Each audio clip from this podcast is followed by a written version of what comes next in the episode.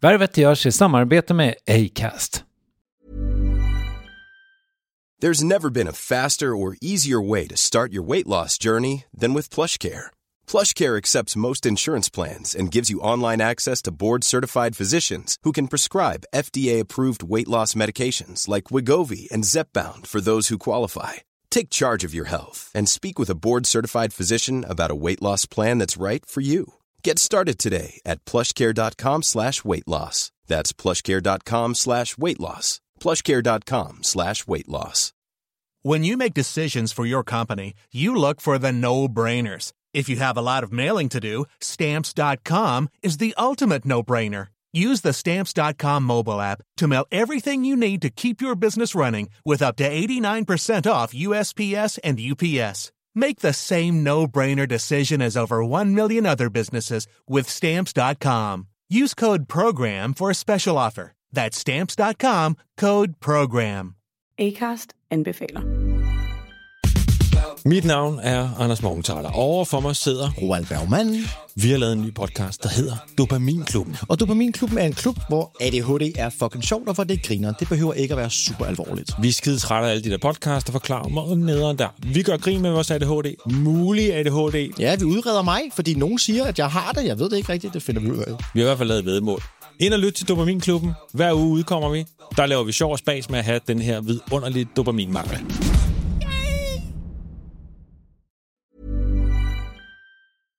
Värvet sponsras av SAS Eurobonus och SAS Eurobonus Mastercard. Och det här är ett budskap som jag tänker kan vara bra för den som antingen gillar guldkant på till exempel tillvaron eller för den som gillar att slå två flugor i en smäll.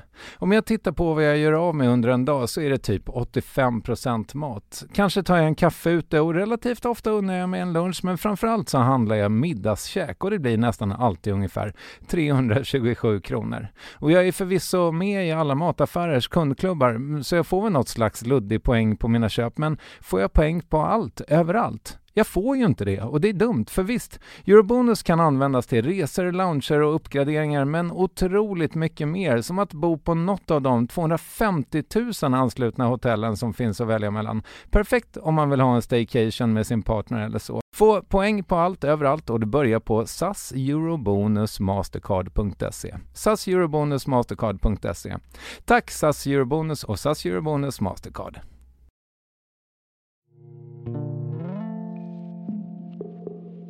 Jag har aldrig, och det har jag haft sedan jag var liten, att jag inte har känt mig riktigt bra på att leva. Eh, det har jag aldrig känt mig liksom duktig på.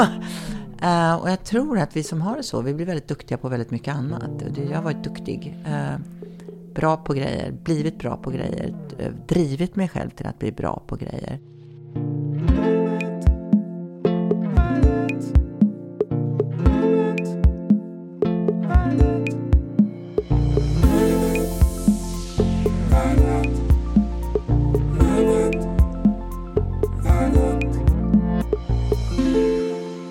Det finns en typ av stratosfärskådisar som vill liksom lite tappat. Är Rebecca Ferguson och Joel Kinnaman ens svenska längre?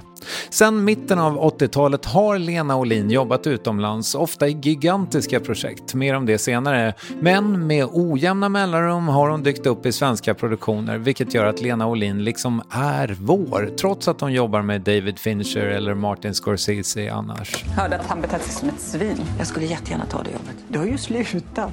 Får väl börja igen. Den jäveln den kan du lika gärna hugga av. Det du går igenom nu, det är fruktansvärt. Uttala dig inte om saker som du inte har en aning om. En av de där filmerna här hemma, närmare bestämt andra akten, förde henne till mikrofonen i Gamla stan för att göra Värvet avsnitt 561.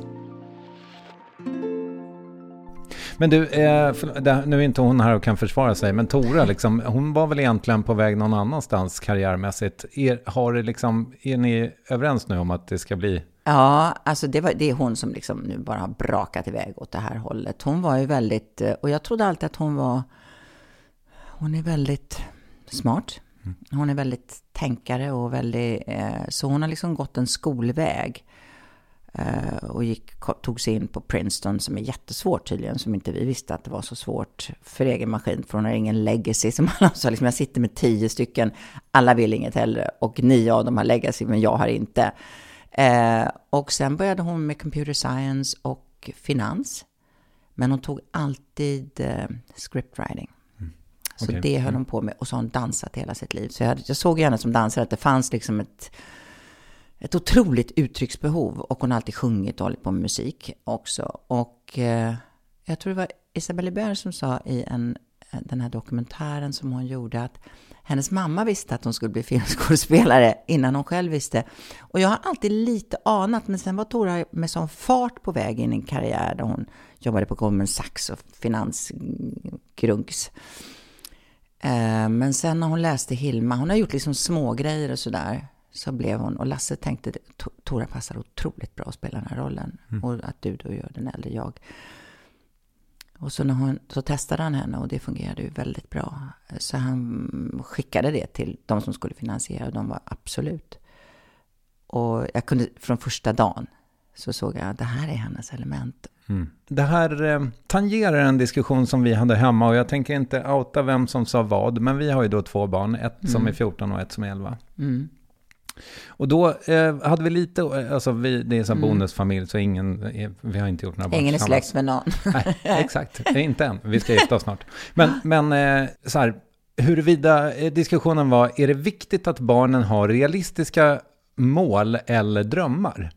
Ehm, och då fanns det ett läger som tyckte liksom, fuck realism. Så här. Eh, och det andra var så här, ja, fast man kan ju misslyckas och bes- bli besviken längre fram.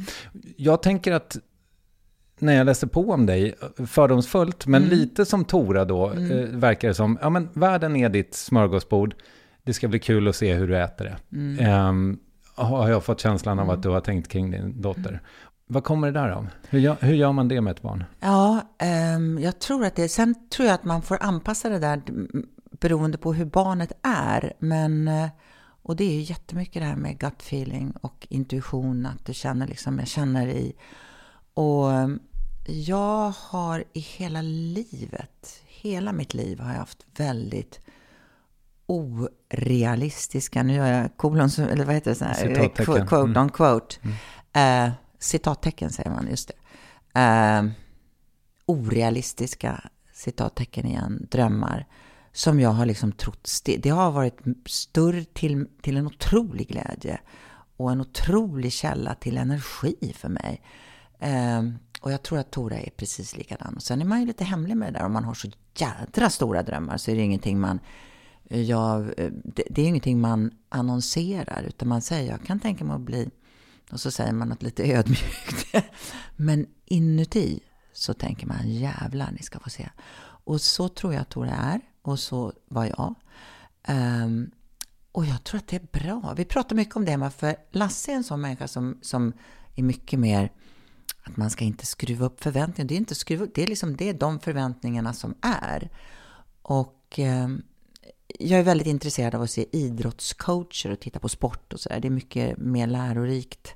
Ofta tycker jag än att höra eh, ja, vem som helst Ja. lägga ut texten. I sporten finns det något jätteviktigt att hämta. Alltså.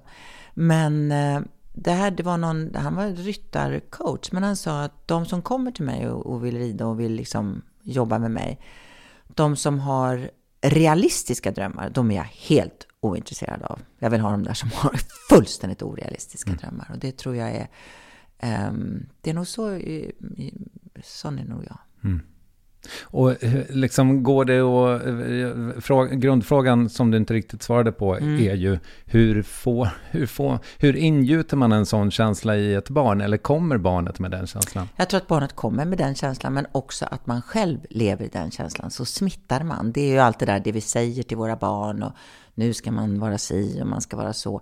Det är ju det här, vi liksom osar ut någonting som inte går och som vi inte formulerar till våra barn, men det finns i luften de andas. Det är som att växa upp i ett kreativt hem där det är liksom författare eller konstnär eller musiker. Du, du, du insuper någonting på samma sätt som sådana som eh, som Tora ofta sa när hon började studera finans, alltså det är folk som de sitter och pratar om vad det nu kan, börsnoteringar typ vid middagsbordet och ni bara sitter och tänker på liksom, kommer den kunna få en Oscar eller vad var det i den filmen som gjorde att vi inte förstod? Det- Sånt där sitter ni och pratar om, men det, men det är väldigt annorlunda i andra hem. Men, så jag tror att barn, barn får i sig det där. Eh, om man själv är sån och vågar vara sån. Mm. För det, jag tror att det är många som kanske hade det, men så blir man... Eh, det var, där var nog mina föräldrar väldigt bra. De liksom klev lite åt sidan, för vi har ju inte pushat våra barn. Det har vi verkligen inte gjort, för det funkar ju inte. Men jag tror att man, att man eh, inte ska tämja dem till att ja, men vi får väl se hur det går. Vi vet ju inte. Du kan ju förlora också. För det är någonting som man, det är där liksom, det finns ingen plan B. Vi brukar säga att Tora och jag, när, om vi pratar om liksom så och så, för vi kan liksom dela liksom så och så och så fantastiska grejer. Och om Lasse kommer in i samtalet så kan han bli så att han liksom säger något fullständigt hialöst. Liksom. Ja, men då kan vi väl bygga om Eiffeltornet. Liksom. Och då säger vi alltid, nu börjar du prata om rosa enhörningar. Och då är, du, då, är, då är du inte med i vårt, för vi menar det här. Även om det låter otroligt, så är det precis så här vi menar. Men om du kommer in med en rosa enhörning, så dumpar du vårt samtal. Mm, okej. Och, och det, det är så, på så stort allvar tar jag mina otroliga drömmar. Och de ska man, eh, de ska man hålla nära bröstet så att säga. Mm. Jag ville bara, det har kanske inte med någonting att göra, men jag, bara när du pratar om att smitta barnen med liksom någonting så, ja, en kompis med mig, Kristoffer Appelqvist, han, han gav mig en så vacker bild, eh, att han, eh, han pratade om att när man har en liten mjölk i kylen och sen så står det en bit lax bredvid så börjar eh, mjölken lukta eller smaka lax. Där har du det. Ja, Där har det du är det. osmos. Det är liksom, Osmos. ja, det är osmos. Det är en kemisk... Osmosföräldrar. Ja. Jag är inte helikopterförälder, men jag är en osmosförälder. Ja. Men det är ju skitbra. Ja. Det, det tar jag till med det begreppet, osmosförälder. Tack. Mm, Då vet jag vad jag är.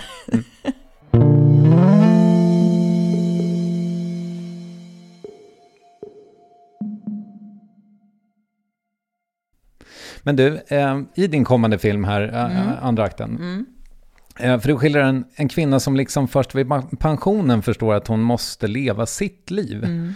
Hur har du haft det med det där? För jag, jag, jag återkommer, vilken lång fråga, men jag åt, har återkommit i alla år till mina gäster och frågat så här, men har du känt att du har stått vid rodret i ditt eget liv? Så har du stått vid rodret i ditt eget liv? Har jag stått vid rodret i mitt eget liv? Ja. Ja, jag har stått vid rodret. Men det är liksom krafterna i vattnet som har styrt. Det är inte jag som har liksom, ah, nu tar jag tag och svänger åt vänster eller höger. Utan jag har stått och hållit i rodret. Där jag känner mig väldigt trygg. Men jag har vågat låta liksom de här undercurrents, underströmmarna, strömmarna i vattnet ta och leda mig dit jag ska i allra högsta grad. Mm.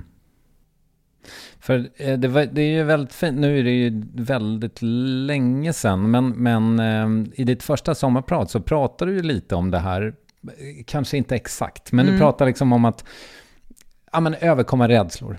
Ehm, i, det, i, för mig så är det liksom en människa som någonstans lite sådär halvt mitt i livet stannar upp och reflekterar och bara, men vänta nu, jag har ju faktiskt erövrat det här.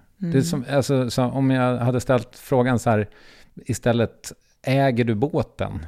Eh, så är känslan i alla fall där, då, där och då, 2007 eller 2008 eller när fan det var. Ja, den här har jag köpt nu. Ja. Jag har haft den på avbetalning i 30 år, Ja. men nu är den min. Ja. Ehm, Jag tror att mm, mm, du ska fortsätta med den här bilden som är bra om den här båten. Äger jag min egen båt? Jag blir liksom påmind om det. Om det kommer någon, om man kommer in och åker nära bryggan där det sitter andra så är det några som säger vilken jävla vacker båt, vilken fin båt, är det din? Ja, det är min båt det här, säger jag och blir liksom li- lika förvånad varenda gång. Så är det nog ungefär. För jag äger nog den här båten, men det är ingenting jag liksom vilar i. Det känns ändå som, som någonting som är fortfarande fascinerande att, att, det, att det är min båt. Men eh, nu blir det här jättekonstigt att säga, men det, jag har aldrig, och det har jag haft sedan jag var liten, att jag inte har känt mig riktigt bra på att leva. Eh, det har jag aldrig känt mig liksom duktig på. Eh, och jag tror att vi som har det så, vi blir väldigt duktiga på väldigt mycket annat. Det- Jag har varit duktig. Bra på grejer, blivit bra på grejer, drivit mig själv till att bli bra på grejer. Och ändå jag gläds jag. Det är liksom inte något, ja, men jag kan inte glädja mig åt någonting, men det här liksom folk som lever i... Eh, det här kan jag inte riktigt verbalisera, men jag har aldrig känt mig... Jag, jag kan leva. Mm. Det har jag aldrig känt. Och det är inte med avund eller suktande eller längtan det jag ser. Men ni lever och jag går bredvid för jag har ett annat kall. Så, så känner jag mer. Eh, men inte känt att jag deltagit i livet. Jag känner mig som att jag fått, du får vara kvar. Men du får fan göra dig nyttig. Och jag har väldigt svårt att inte göra mig nyttig. Och sen kanske inte det alls är nyttigt. Men det är som jag, att jag liksom är igång och gör saker som jag behöver göra. Men då är jag lite nyfiken på det här med jobbet ändå. Och det är ju lite därför du är här. För att prata om ditt jobb. Nej, men jag tänker på så här, du har jobbat med eh, så otroligt många begåvade människor. Världens största skådespelare, yada yada. Vad är det de har? Vad, vad är det ni har? Vad, vad, är det, vad är det som gör att det blir liksom sådär jävla Mm. bra? Om man ska ta alla, naturligtvis, men om man ska generalisera svaret på samma sätt som det är en ganska generell fråga, så är det väl öppenheten och nyfikenheten. Och det kan vara liksom, hur gammal är Anthony Hopkins nu? När man liksom tittar in i hans ögon så behöver man liksom, okej, nu kan vi bara lira. Nu är det bara liksom, nu är vi där. För det finns, det är liksom tväröppet och det är nyfiket och det är lyssnande och det är på riktigt. Och då är det liksom, då blir det ju kul. Och det tror jag alla de största som jag har jobbat med, de har den egenskapen att de är väldigt, väldigt öppna och väldigt nyfikna. Och, och vågar fråga sig. Och de här tvärsäkra som kommer in och minsann har varit med förut. It's not my first rodeo. Som kommer in med den där, eh, och jag menar inte att man måste vara osäker, men öppenhet är ju en viss sårbarhet i. Men de här som kommer in och, så här brukar jag, eh, det, då blir det ju inte kul. Men de här riktigt stora, som jag har haft privilegiet att jobba med, de har nog det- det som jag, som kommer till, som jag kom, som kommer till min, upp, som dyker upp i huvudet på mig, det är att de är oerhört öppna och oerhört nyfikna.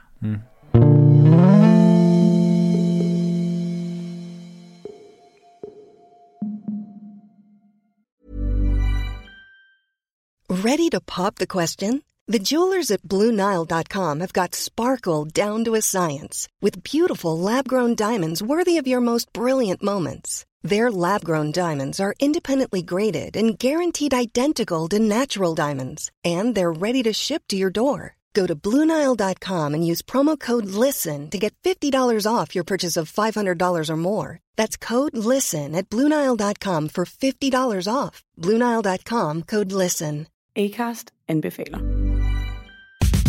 Mit navn er Anders Morgenthaler. Over for mig sidder... Roald Bergmann.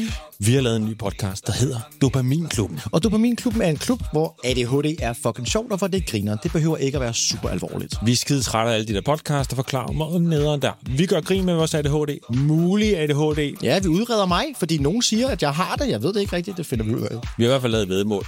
Ind og lyt til Dopaminklubben. Hver uge udkommer vi. Der laver vi sjov og spas med at have den her vidunderlige dopaminmangel.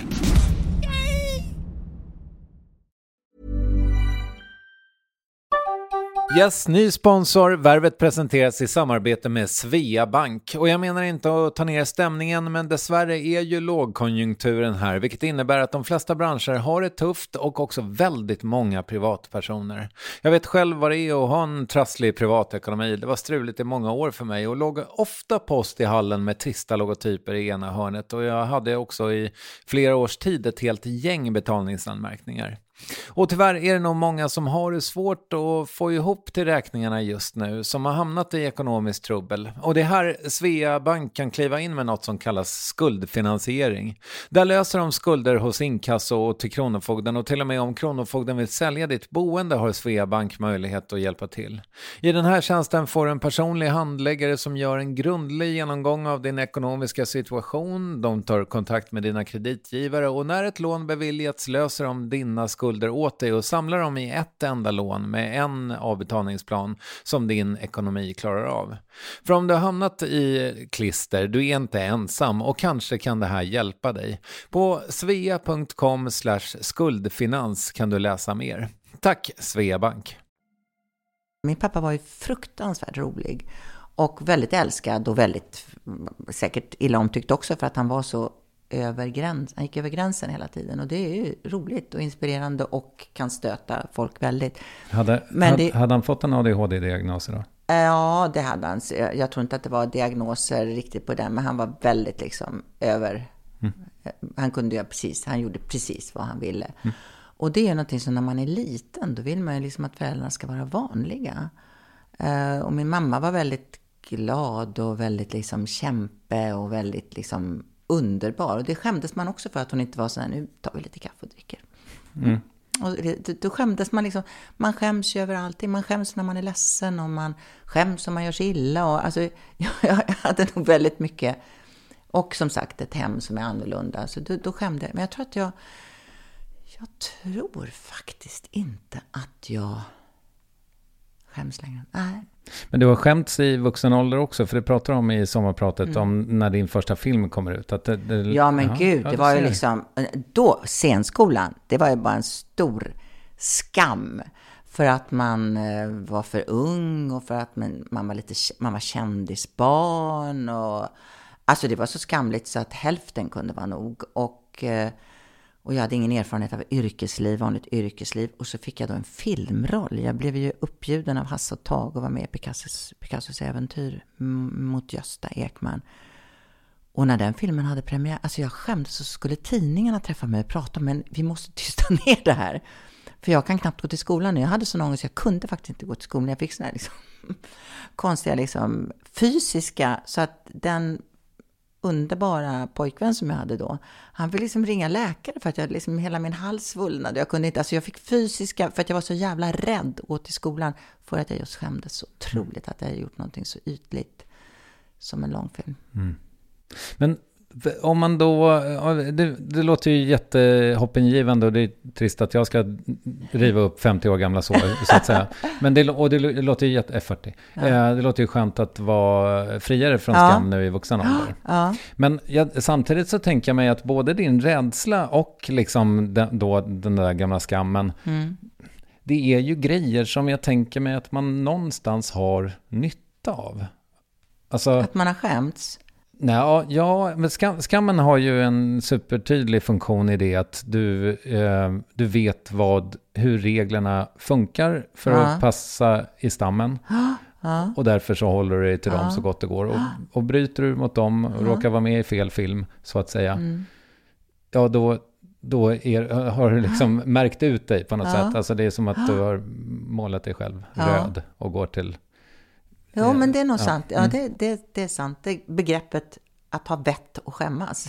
Ja, det krävs ett visst vett för att kunna skämmas. Mm. Ja. Och samma sak med rädslan. Ja. Jag menar, den har ju säkert räddat dig ur massa situationer. Mm. Så den har varit gynnsam för dig Mm. på något sätt i Mm. livet. Jo, det är Mm. nog sant. Eh, Jag tänker på min pappa som var så jävla rolig. Han, han skrev ju musik. Och så satt han med min mamma och någon väldigt konventionell väninna, en golfväninna till henne. Och så spelade de kanske om det var en gång jag seglade i hamn som hade skrivit och sådär.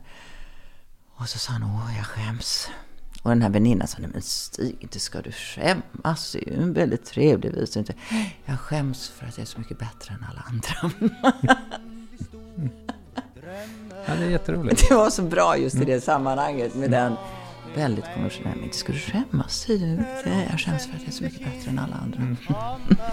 Ja, det är jätteroligt. För den mig hem till dig och en gång jag seglar i hamn en gång är du i mitt famn en gång Nu var vi ju på det här och då måste jag ändå fråga. eh, Dels för att jag älskar uttrycket alma mater, som väl i ditt fall egentligen är scenskolan. Men, Mm. men jag tänker mig snarare att det blev Dramaten hela jävla 80-talet för dig. Mm. Kan du inte beskriva hur det, hur det var? Den, Mm. hur, var det hur var den byggnaden på den tiden? Den var fantastisk, eh, måste jag säga. Det var, det var liksom, det var ju... Jag ville ju dit. Och det var att jag ville bara till Dramaten. Och på den tiden var det, de hade anställningsstopp. Och så var det väldigt populärt. Vi har pratat om det, till jag och Rolf, som han gick till Skånska Teatern efter scenskolan och så. Och jag tyckte ju de, jag var beundrade dem jättemycket. Men jag ville till Dramaten. Och då sökte jag bara till Dramaten, så det fanns ingen plan B. Och det var inte det att jag var finansiellt, hade någon support från någon. Ehm, men jag var liksom, det är dit jag vill, så då söker jag dit. Och eh, så fick jag jobb och det var liksom den, jag var så otroligt lycklig. Eh, jag blev ehm, uppringd, alltså, eller man nu av teaterchefens sekreterare, så fick jag träffa Jan-Olof Strandberg som då var teaterchef, som sa, ska du komma hit då?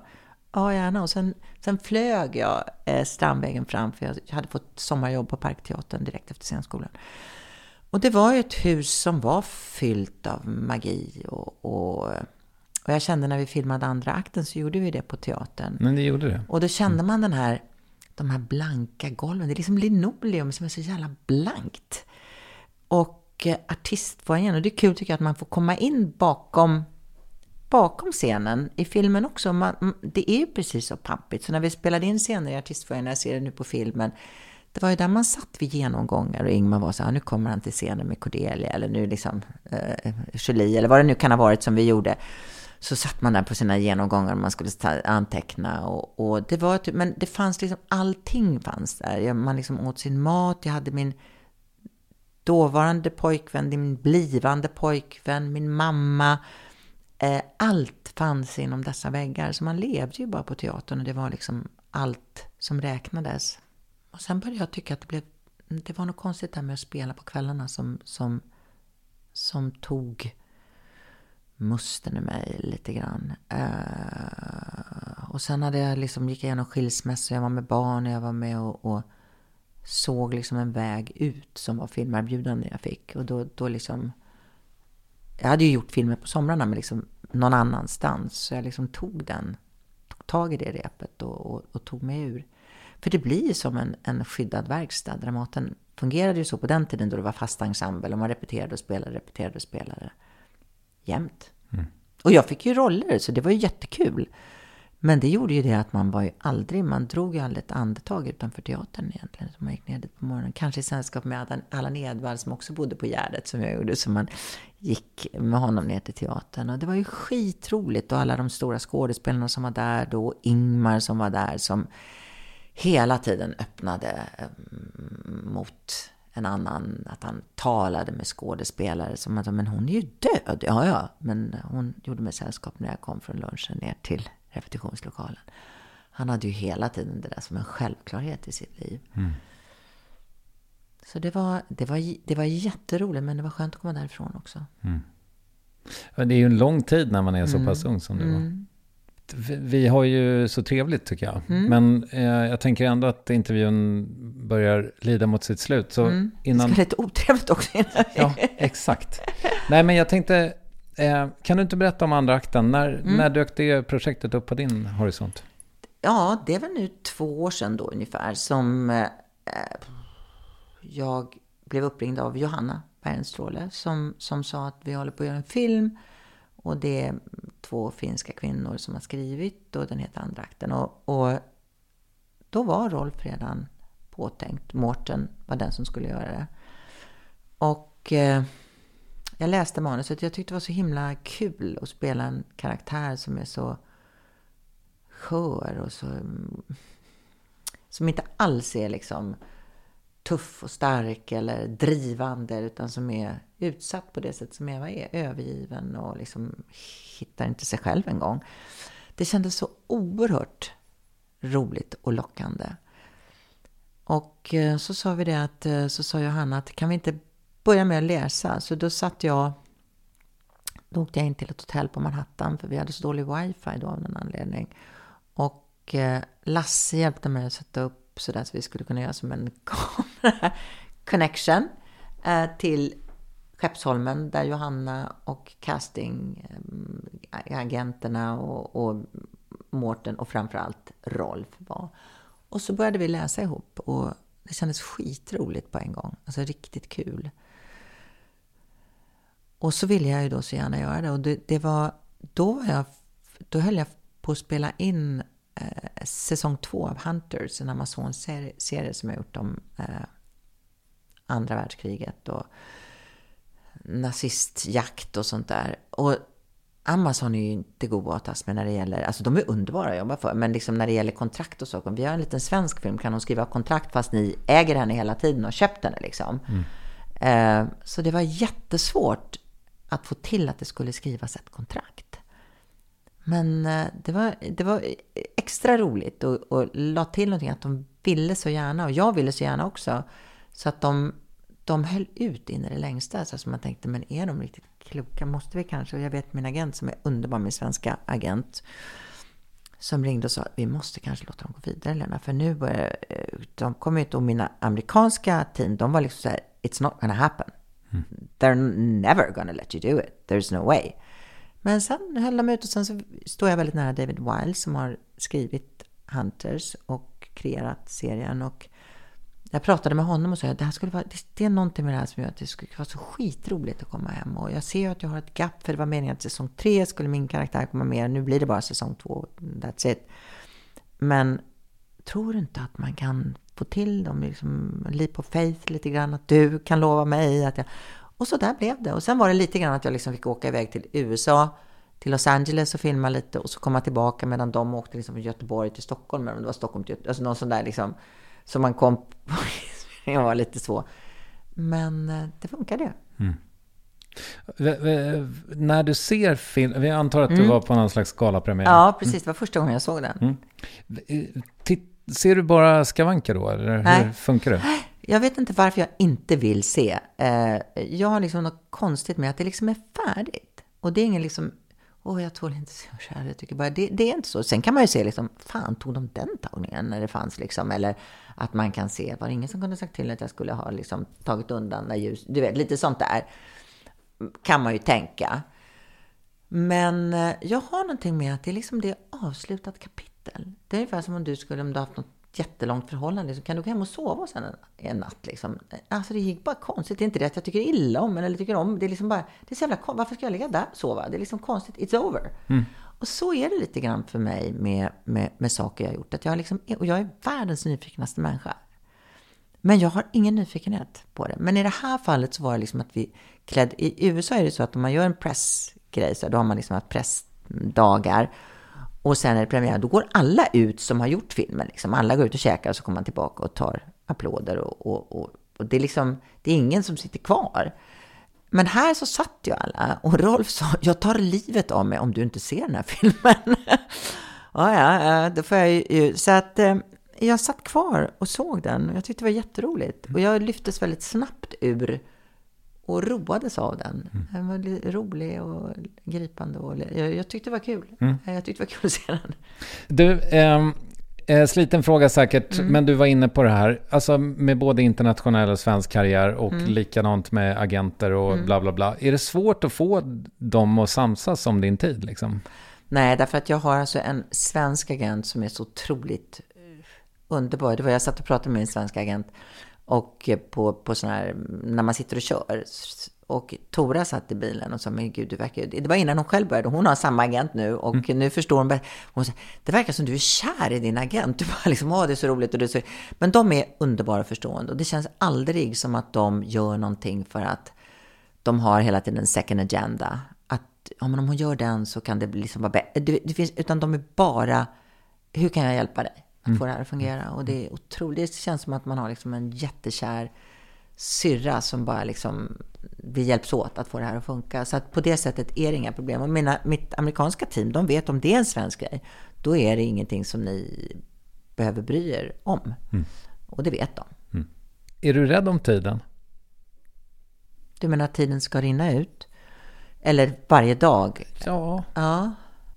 Nej, jag tänker nog inte på det. Jag försöker att inte tänka på det. Det är sånt där som vi förtränger liksom. Att, att, där, där är jag nog ganska bra på, som jag inte är med något annat, som att liksom huset ska brinna upp eller att det är en konstig gas i bussen som man, som man ska förgiftas av och sånt där. Där är jag nog ganska bra på att inte låta fantasin fara iväg. Utan jag, men sen, sen är jag nog bra på att när jag inte mår dåligt, vilket jag gör ibland, så är jag nog ganska bra på att vara väldigt glad och tycka det är väldigt gott och, och, och kul och, och, och så. Uh, och det är väl att vara rädd om tiden. Att man mm. tycker liksom, ah, nu får vi gå ner. Nästan som någon som säger, är du lite manisk? Nej, jag tror faktiskt inte det. Kanske slightly. Men det jag så var väldigt glad för. Att man liksom vaknar och är liksom, ah, vad kul. Um, Och då är man beredd om tiden. Men sen är det de här stora frågorna som vi nu liksom håller på med så mycket med. Ta vara på ditt liv och eh, det nu. Och, och det är det, alltså livet är ju inte en repetition. This is the show. Mm. Och det måste man komma ihåg. Man, man, och att lära av Eva i andra akten som liksom har skjutit på det här. Alla hennes drömmar, allt det hon vill göra, allt det här hon lever för. Det kommer sen. Och det är, alltså, det, är, det är en jädra balansgång. För om man tänker då liksom, ja men det är bara nu, det här är liksom, det är nu du ska leva. Vad ska du göra då? Liksom, dricka dig full och bara vara, liksom, springa ut och dansa på gator och torg eller jag vet, det är där det kommer in att jag vet inte, hur är det man lever livet då, som man har så mycket talas om. Mm. Nej, det är svårt. Ja. Men du, eh, i de här eh, stunderna som du nämnde nu när du inte mår kanon, mm. vet du alltid varför? Nej, okay. det är det som är, om man vet varför man inte mår bra så, så, så vet man att jag, jag mår inget bra nu därför att jag har liksom jobbat så jävla hårt eller därför att den där personen var så oförskämd eller jag oroar mig så för mögel i källaren eller vad det nu kan vara som gör att man inte mår bra. Men det är de här när man plötsligt inte mår bra. Mm. Och det, det, det är lite otäckt tycker jag. Just när man inte vet varför. Man bara känner att det är en jävla jetmotor som är igång. Som jag håller på att gå sönder och jag vet inte. Vad, nu är du min terapeut. det, nej, men det, det är ju otäckt. Alltså, det är obehagligt som fasen. Men det är inte så mycket och det är inte så ofta. Och det går i perioder. Sen är det långa perioder där jag bara är jätteglad. Mm. Jo, men sen, eh, och det, det tänker jag mig väl kanske också, i alla fall om jag relaterar till mig själv så så har det kanske med liksom någon slags osäkerhet att göra. Jag kan ju också drabbas jättemycket av eh, ja, men det som slarvigt kallas för lut, alltså någon lutheransk mm. grej. Liksom att, yes. mm, om jag inte har presterat ja. på sistone. Ja, ja. Jag, jag, tror att det ligger väldigt mycket i det. Att det är min, min, min ambition. Det är liksom, du får vara kvar. That's okay. Mm. Men du får jävlar namma göra rätt för dig. Mm. Varenda liten dag. Varenda liten sekund. Och det är därför man liksom inte lägger sig och tittar på backhoppning i tre timmar. För att man liksom utan då ska man vara så trött som man bara liksom ligger och inte kan röra sig. Jag hade en sån dag i söndag så det var jätteskönt. Jag satt och såg Salming när de hedrade Salming på ja, TV. Mm. Och det var liksom, jag var liksom bara däckad. Då hade jag liksom åkt fram och tillbaka. Jag var liksom så slut. Så jag tänkte, nu ska jag göra det, nu ska jag hälsa på, nu ska jag göra det. Och så var jag bara liksom, jag orkar liksom inte, jag orkar äta frukost. Och sen satt jag liksom och tittade på TV och sa, så här är det när man kopplar av. Ja. Vad konstig grej. Exakt Lena, det är så, det, det är så folk gör. Ja. Mm. Nu lärde du dig någonting om ja. livet. Ja. ja. men det var ganska obehagligt samtidigt. Man tänker på, ja, kan jag bara sitta och titta på liksom mm. den här fina, att när de hedrade Börje. Ja, och mm. det var, det, det, som jag minns det, det var ju 30 sekunder sedan du sa det, men det var ju också en söndag. Mm. Rimligt att du är ledig då, ja. Jo, men det... Du, eh, är det någon, någonting du vet om din framtid som du kan prata om eller är allting hemligt som vanligt med er skådisar? Nej, alltså lite är, alltså nu är det, framtiden är, nu ska jag åka tillbaka till USA och då är det då olika festivaler för Hilma som är jätteroligt ja. och premiären i New York och Los Angeles för Hilma som är skitroligt. Sen har jag slutarbetet på en komedi som jag gjorde för Amazon som heter Upgraded. Eh, där jag spelar en filmstjärna som är over the top och som är liksom en jätterolig karaktär. Jag har sett filmen, den är skitrolig faktiskt. Den är väldigt rolig. Det är eh, väldigt många unga människor. Camille Mendes heter hon som är sån från någon serie, Riverdale, eh, Marissa Tomei. Ehm, ja, det är ett gäng och det, den, är, den är väldigt rolig. Och sen så ska jag göra efterarbete och eftersynk och sånt på den här One Life som jag gjorde just med Anthony Hopkins. Och sen ska jag vara ledig i maj, komma hem till Sverige och hoppas att det är soligt. Ofta är det soligt, så när man kommer i juli och man gör det så är det liksom, ja, vi hade jättevarmt och härligt i maj.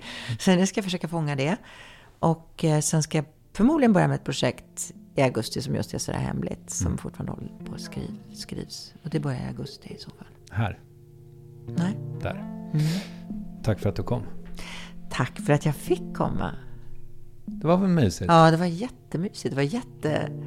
Jag har aldrig gjort någon podd. Jag sa, men ska man sitta och prata? Det här var supernice Jag tycker att jag får lite terapi. Ja, det är, det är exakt så här ja. är att göra podd. Ja. ja. så nu tackar du ja till alla andra. Ja, mm. precis. Ja.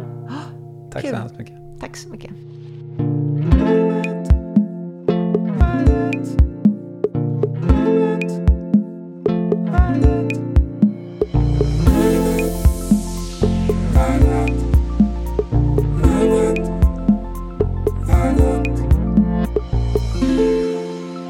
Ja, Lena Olin, hon kändes genuint otrött på att göra ett sånt här samtal. Stort tack för det och apropå tack, Ninni Westin, jag och Acast gläds åt att du lyssnat och hyser en lätt förhoppning om att vi hörs snart igen. Adjöss.